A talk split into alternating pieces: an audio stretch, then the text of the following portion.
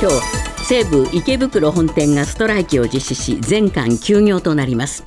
大手百貨店がストライキを行うのは61年ぶりです。セブンアイ・ホールディングスは傘下のそごう・西武を去年11月東芝ファンドに売却する方針を決定。しかし雇用維持などに懸念を持つそごう・西武の労働組合などが反発していました。今週月曜日時点のレギュラーガソリン1リットルあたりの全国平均価格は185円60銭と15年ぶりに最高値を更新しました。岸田総理は昨日来月7日から新たな措置を導入し10月中にはガソリンの小売価格を1リットルあたり175円程度に抑える考えを表明しました。厚生労働省は新型コロナの治療薬について一部自己負担を求める見直し案を検討していることが分かりました。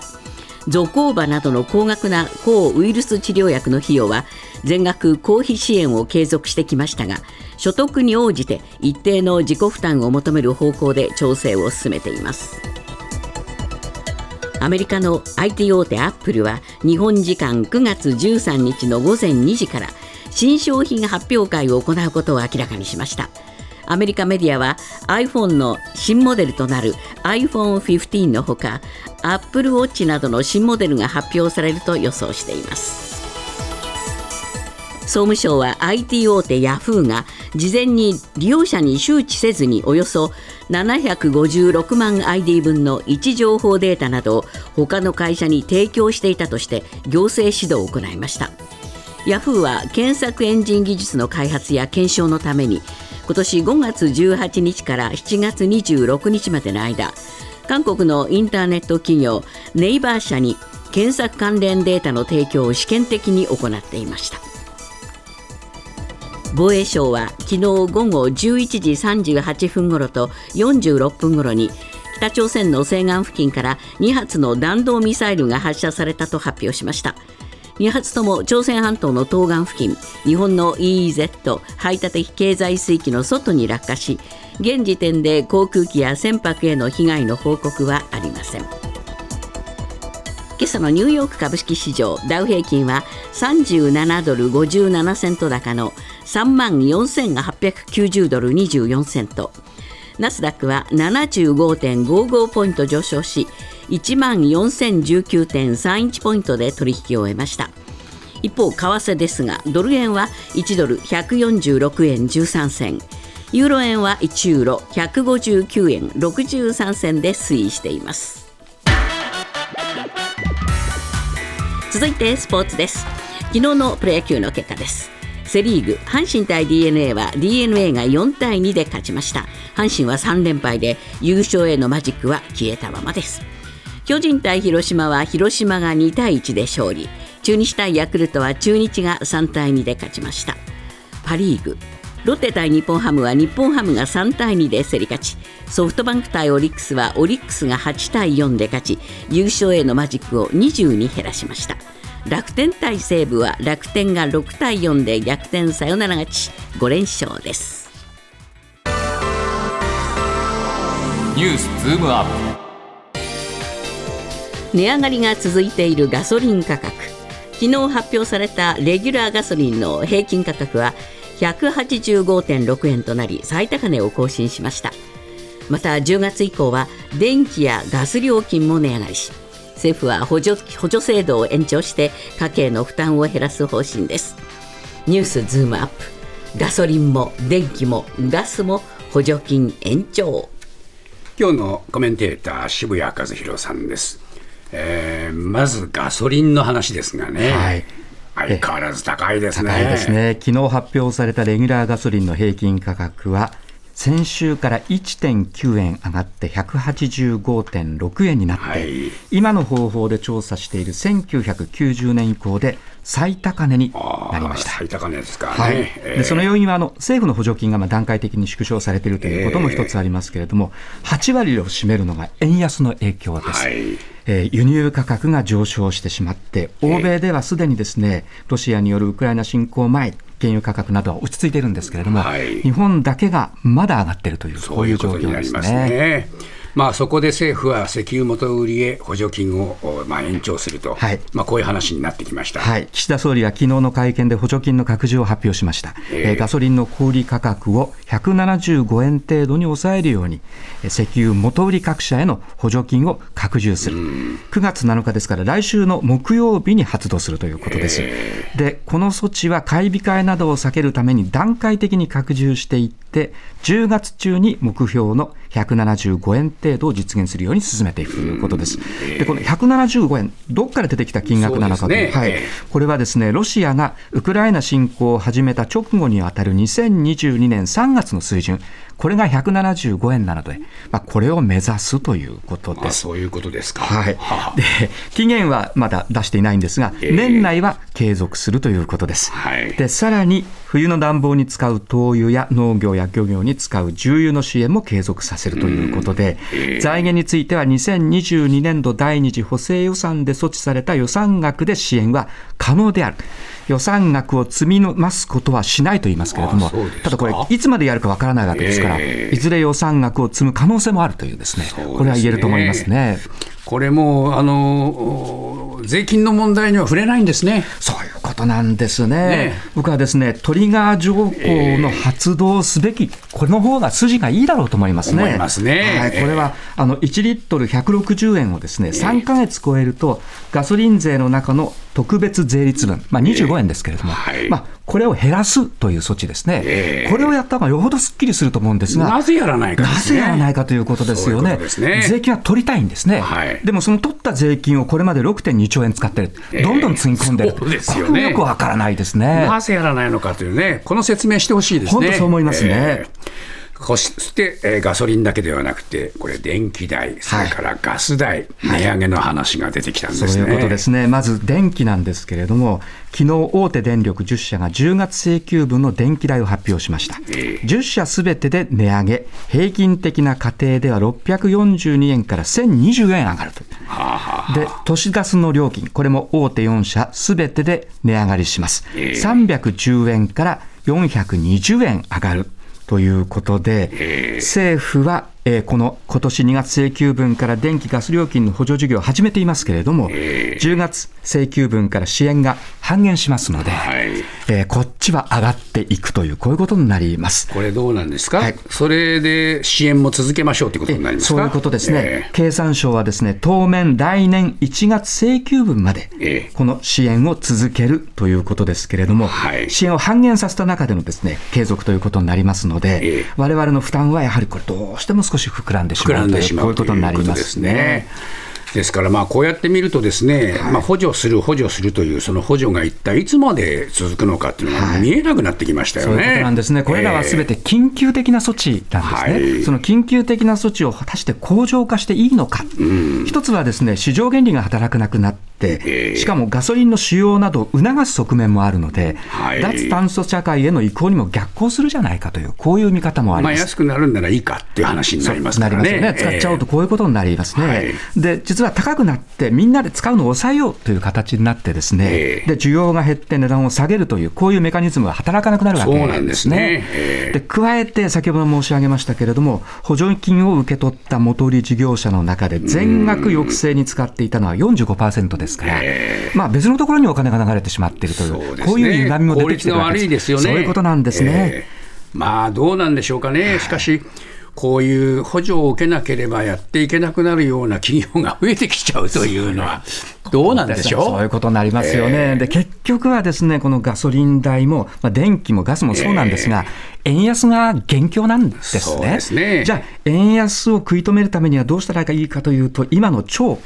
金融緩和政策、えー、マイナス政策をやめなきゃいけない、はい、やめるべきだ、じゃあどうすればやめられるかというと、これやっぱり賃金が増えて、経済が活性化して、もう金利をつけてもあの日本企業、日本経済が大丈夫になるようにするという、だから基本は僕はそこに立ち返らなければいけないというふうに思いますね。まあ、日銀もちょっとね、なんか動きがあるのかと思ったら、その後また止まってしまいましたよね、そうなんですね、ジャクソンズホールのです、ね、会議で、もう量的緩和続けると、まあ、上田さんおっしゃっているので、当面は円安が進む地合いだという可能性がありますね。これ、いいんでしょうかね。そう思いますね。ニュースズームアップ政府の感染症対応の司令塔感染症危機管理統括庁が明日発足します感染症対策の政策立案や調整を一元的に担う新しい組織になりますがそうした中で10月以降のコロナの医療支援体制について治療薬の費用の一部を自己負担とする案を厚労省が検討していることが分かりました。ニュースズームアップ。コロナ治療薬は自己負担へ。まあ、新しい感染症の司令塔ができると、はい、まあ、こういうことなんですけれども、ね、好きですね、新しい組織作るのが。本当ですね、看板掛け替えて、新しい組織を発足させて、えー、まあ、にぎにぎし毎回毎回やるんですけれども、まあ、やってる感がね、これで出せるんだろうそういうことなんですね、ただですね、コロナの対策が本当にどこまで効果があったのかと、はい、拓郎さんも先ほどあのおっしゃっていたようにですね、はい、この検証されてないんですね。そうですね、はい、飲食店に時短を要請というか、要求しました、はい、でもどこまで感染を抑える効果があったのかとか、えー、あるいは政府のですねもう医療提供体制に対するガバナンス、統治がですね、えー、全くできてなかったわけですけれども、はい、それについてじゃあどう改善していくのかとか、そうですね、あと全国旅行支援やったわけですが、それがどこまで日本経済活性化に役立ったのか、こういったことをきっちりと検証しない中で、また新しい看板つけても、同じこと繰り返すんじゃないかという、やっぱり不安はありますよね。まあ、最初にそのスタートするのも、60人ぐらいの体制でやるって言うんでしょ？そうなんです、当初は60人程度の専従職員でスタートするということなんですが、えー、コロナ禍のように危機対応が必要なときは、最大300人規模にするという、ただ、300人ってなんか、少ない少ないと思いますよ。ですよね、えー、数千人規模必要なんじゃないかというふうに思いますね。で、さらにですね、厚労省もコロナを含む感染症対策を強化するために感染症対策部を9月1日に新設するということで、えー、なんか、あの、2つできるんですね。どういうふうにね、これね、折り合うのかがよく分かりませんね。はい、あの分けるんでしょうか、それぞれの業務をですね、えー、よく見えないですね。まあ、そういう不安がいくつかある中で、はい、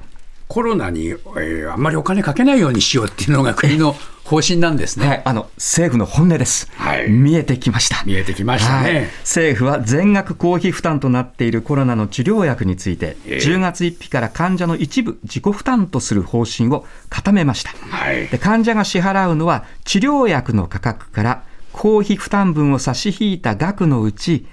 保険診療の窓口負担分である1割から3割の金額となります。はい、でこの公費負担分をどの程度とするかはまだ決めていない。ということですね。ということは、まあ、いくら我々が払うかはまだはっきりしないということなんですが、はい、ということですね、例えば治療薬の値段っていうのは、一体どういうものなのかっていうことですよね。そうなんですね、これがですね、えー、結構かかるんです。高いんですよね。高いんですね、えー、治療薬の価格、まず若い人や軽症者向けのゾコーバですけれども、はい、1回の治療5日分にかかる薬代はおよそ5万2000円です。結構な値段ですよ。結構な金額ですね。えー、ですので、3割負担だと1万円5000円になります。1万5000円、自己負担。はい、でさらにですね、えー、高齢者や重症化リスクが高い人に処方されるラブラゲブリオです、ね、ラゲブリオね、はい、えー、1回の治療5日分にかかる薬代はおよそ9万4000円です。これも高い高いんですね、えー、3割負担だと自己負担は2万8000円に達するということになります。はい。でまあ、あのまだ決めていないこの公費負担、えー、この金額によって、はい、そういうことですね、たくさん出してくれればこれらが減るわけですが、ただ、この公費負担もいずれはなくなるわけですから、そうですね、はい、将来的にはさっき言った1万5000円とか2万8000円を払うというですね、えー、こういうことに近づいていくわけですね。それでも治療を受けるかなと、はい、こういう問題が常に個人につきまとってくるということになりますね。家でもじっとしてようかってなっちゃうかもしれません。そうですね、はい入院に関する補助も少なくなるんでしょ？はい、そうなんです。入院医療費を最大月2万円減額する措置についても、10月以降は減額幅を減らす方向で調整中です。えー、要するにもっとお金払ってください。ということですね。ですね。で、まあ、高額医療制度で一定の金額以上の治療費は後で払い戻せるようになっていますが、えー、それでもですね、自己負担として月に4万4千円、はい、あるいは9万3千円ほどを払うことになります。9万3000円ですか。これ、かなりの金額です。で、月収によって変わりまして、ざっくり言うとですね、月収53万円を超えると、結構高い方になるというですね、こういうことになります。そうですか。はい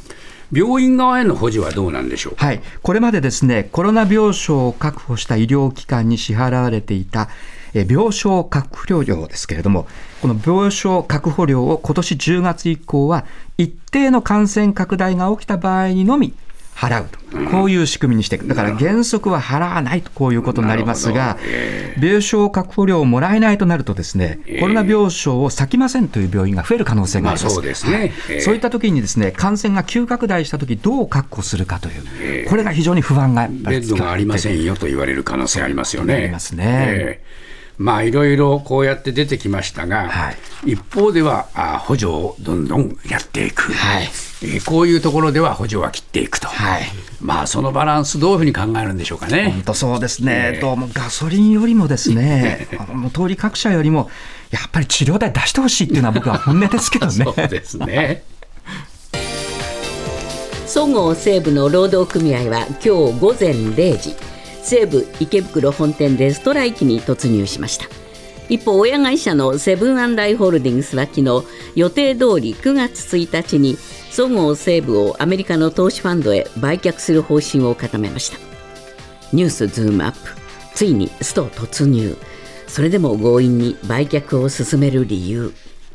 まあ、いよいよスト決行ですけれども、はい、これ、一つの特徴は、他のですね百貨店の労働組合も共闘の形を取るんですね。そうなんですね、高島屋、三越伊勢丹など、競合している大手百貨店の労組との共闘の形を取っていることも特徴だということで、ですね、はい。はい、このあの西武そごうの労働組合の記者会見ではですね他の百貨店の労組も同席して、ね。はい、支援を表明していたので、まあ、共闘でストを行うという流れですね、えー、やはりそれはもう背景に、はい、えーえー、自分たちの雇用が維持できるのか、はい、どうなのかという話がねやっぱり深刻にありますからね。そういうことなんですね、えー、三越伊勢丹や高島屋はですね今インバウンドのですね、売り上げなどもあってあのコロナ前に戻ってはいるんですけれども、はい、ただ百貨店逆風という構造は変わらないので、えー、明日は自分たちかもしれないという、うね、こういう危機意識は共有してるわけですよね。そうですねまあ、そういう中で、えー、どうしてもその売るのはもう避けられないという、はい、えー、会社側の、えー、この意向、これは、はい、渋谷さん、どう見ますか、はい、9月1日にですねフォートレス・インベストメントグループへ売却するということで、うん、で売却額がですね当初の300億円から2200億円程度に、ね、あはい、失礼しました、3000億円からですね、えー、えー、2200億円ぐらいにちょっと減らしたんですね、うん。はい、でこれ、なぜかというと、遅れれば遅れるほどですね、その金額が落ちてしまうという、はい、こういう状況になっています。はい、ですので、これはもう高く売れるうちに売っておこうというですね、うん。えー、こういうようなことが一つと、それからアクティビストたちからですね、えー、もう収益改善を指摘されていて、そごう・西武4期連続最終赤字で3000億円の有利子負債を抱えていて、持っているのかという、はい、これ、ずっと突きつけられている中で、セブン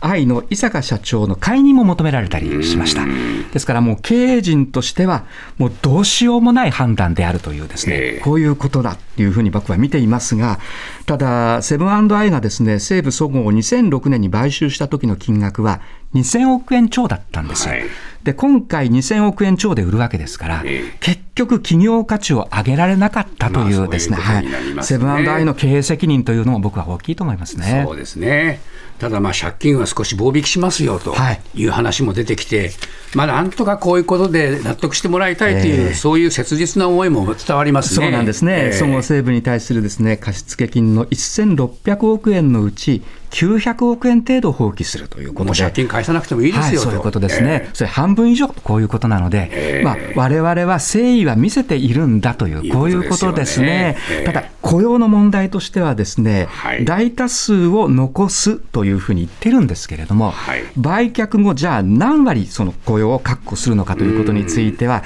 経営側は労組にですね具体的なその数字については言ってないんですね。これは新しい会社の方に投げてるんですね、はい、そういうことですね、えー、でしかもアクティビスト、フォートレス・インベストメントグループですから、えー、百貨店を本当に地味に続けていくかどうかはですね僕は非常に疑問です。そうなっていくともう不動産を得て、それを売却するという中で雇用が確保されない恐れというのは、これ、労組は当然持ってるわけですよね。そうですねまあ、そういう意味で言うと、非常に今回のストライキはですね、切実感も伝わってくるんですが、こうして売却されてしまいますと、スト自体、難しくなってくる可能性もありますか？そう思いますね、強引な売却をすると、もうストは難しくなる可能性ありますので、あの労使の対象も株主であるフォートレス側になるんですけれども、そういうことになります、ね。はい、彼らがどう対応するか、まだ不透明なんですね、これも労組の今やらなければというですね、そういう切迫感につながっていますね。